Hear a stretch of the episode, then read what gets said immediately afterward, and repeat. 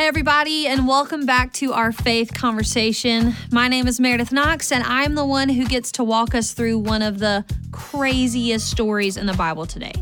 But before we get there, let's set some foundation. If you're just joining in, we have spent the past few weeks around this one word faith. Now, even the word faith sets off different things in our minds. As matter of fact, I even put this question out there on social media What immediately comes to mind when you hear the word faith? So I just decided to share some of these responses with you. Some of them may even be yours, but here's a few God, intentional act of belief, trust, mustard seed, I like that one, miracles. Somebody put my GPA, I hear you uh, the unseen, living without fear or worry, Faith Hill, funny, testing. This question is is mine strong enough? God is good. I mean, I literally have dozens of answers to what faith is. The list goes on and on. So, I mean, you can see how difficult it would be to have any kind of conversation about faith unless we are all operating from the same definition. So we have to start by breaking the word down to its core. Because we all possess faith. For real. We all have faith in something.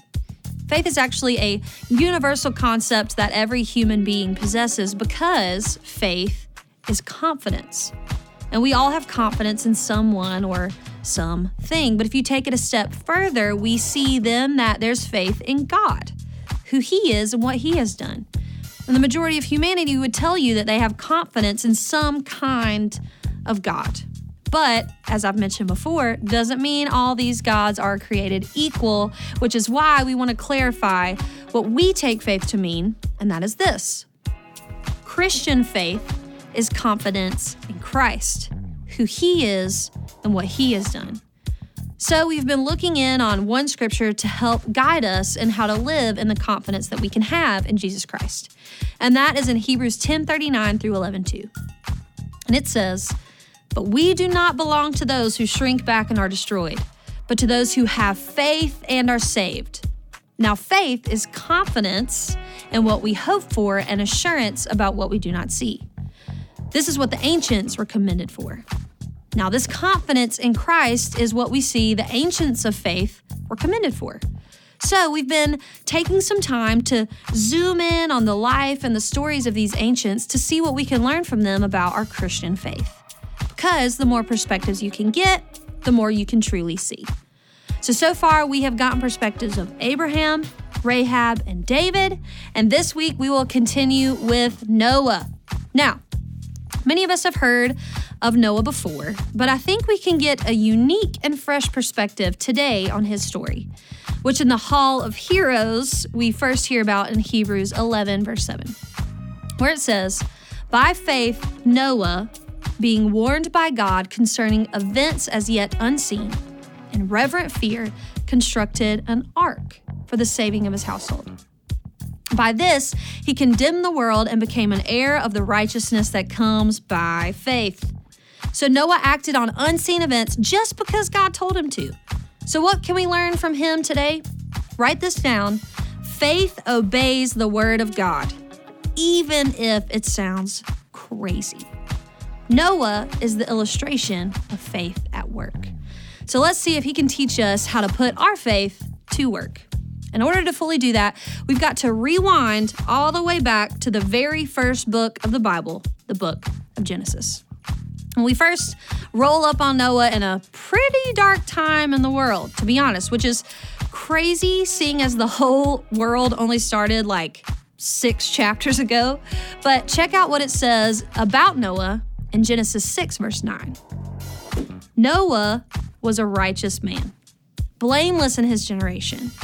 Noah walked with God. All right, story time. So Noah was walking with God in a time when nobody else was. Darkness had literally gripped culture. If you go back and read verses 1 through 7, it literally says things like this, y'all that the wickedness of man was great in the earth, and that every intent of the thoughts of his heart was only evil. I mean, that is intense language. Man had gotten to a place where God was seeing even their thoughts were only evil. Then we have Noah, the odd man out, because he would not conform.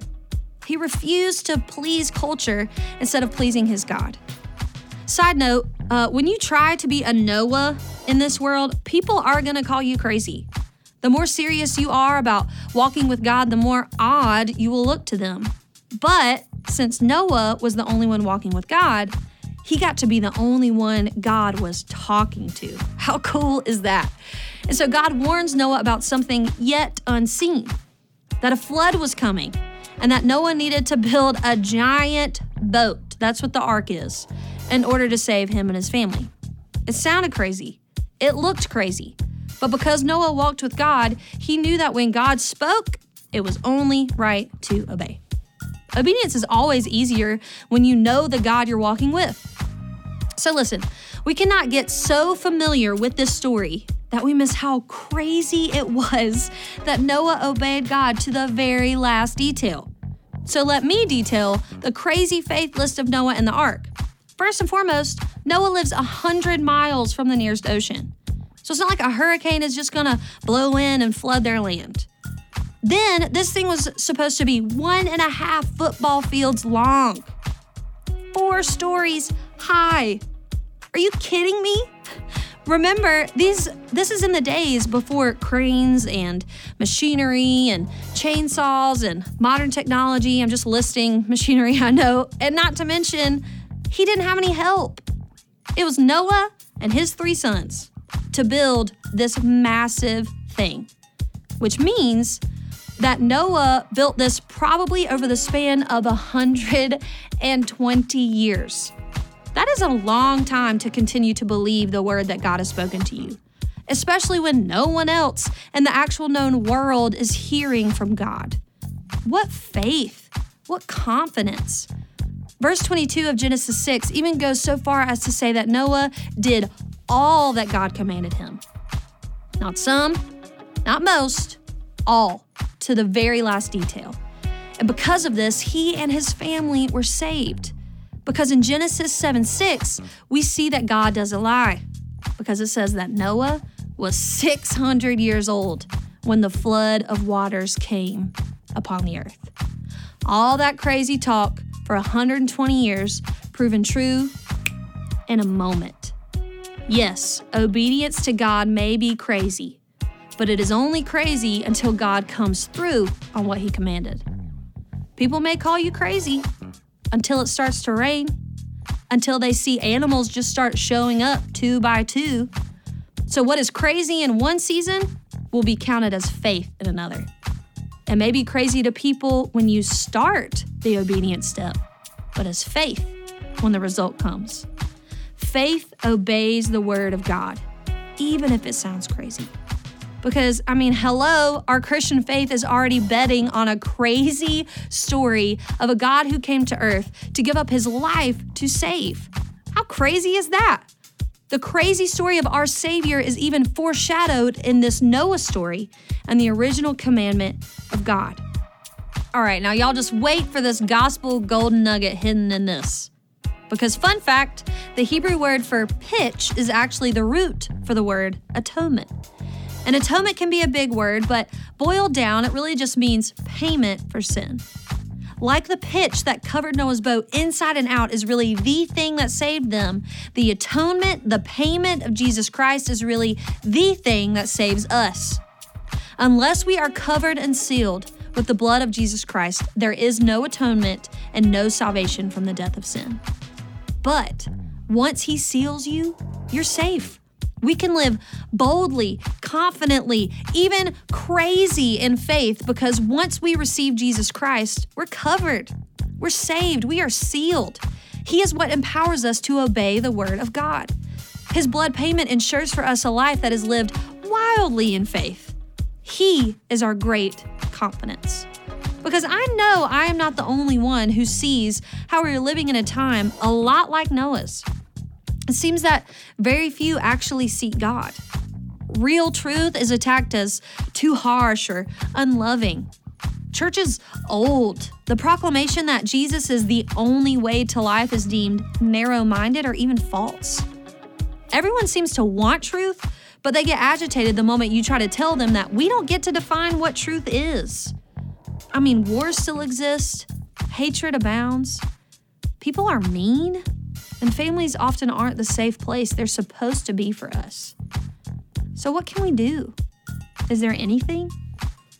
Well, look what Matthew says about the days of Noah that are now the days that we live in. In Matthew 24, verses 37 through 39, it says, But as the days of Noah were, so shall also the coming of the Son of Man be. For as in the days that were before the flood, that were eating and drinking, marrying and giving a marriage, and till the day that Noah entered into the ark, and they knew not until the flood came, and it took them all away. So shall also the coming of the Son of Man be. Just as quickly as the flood came and took the earth away, that is how quickly Jesus will come. Because make no mistake, soon and very soon, trumpets will sound, the earth will quake, and the clouds will part, and what we will find won't be the promised flood rains of Noah. No, it will be the promised return of Jesus Christ. And the flood of his praise will be what fills the earth. Because in that time, will we be those who are found already walking with God or those walking with the world? Fuse, let's be like Noah. Let's be those odd men and women out.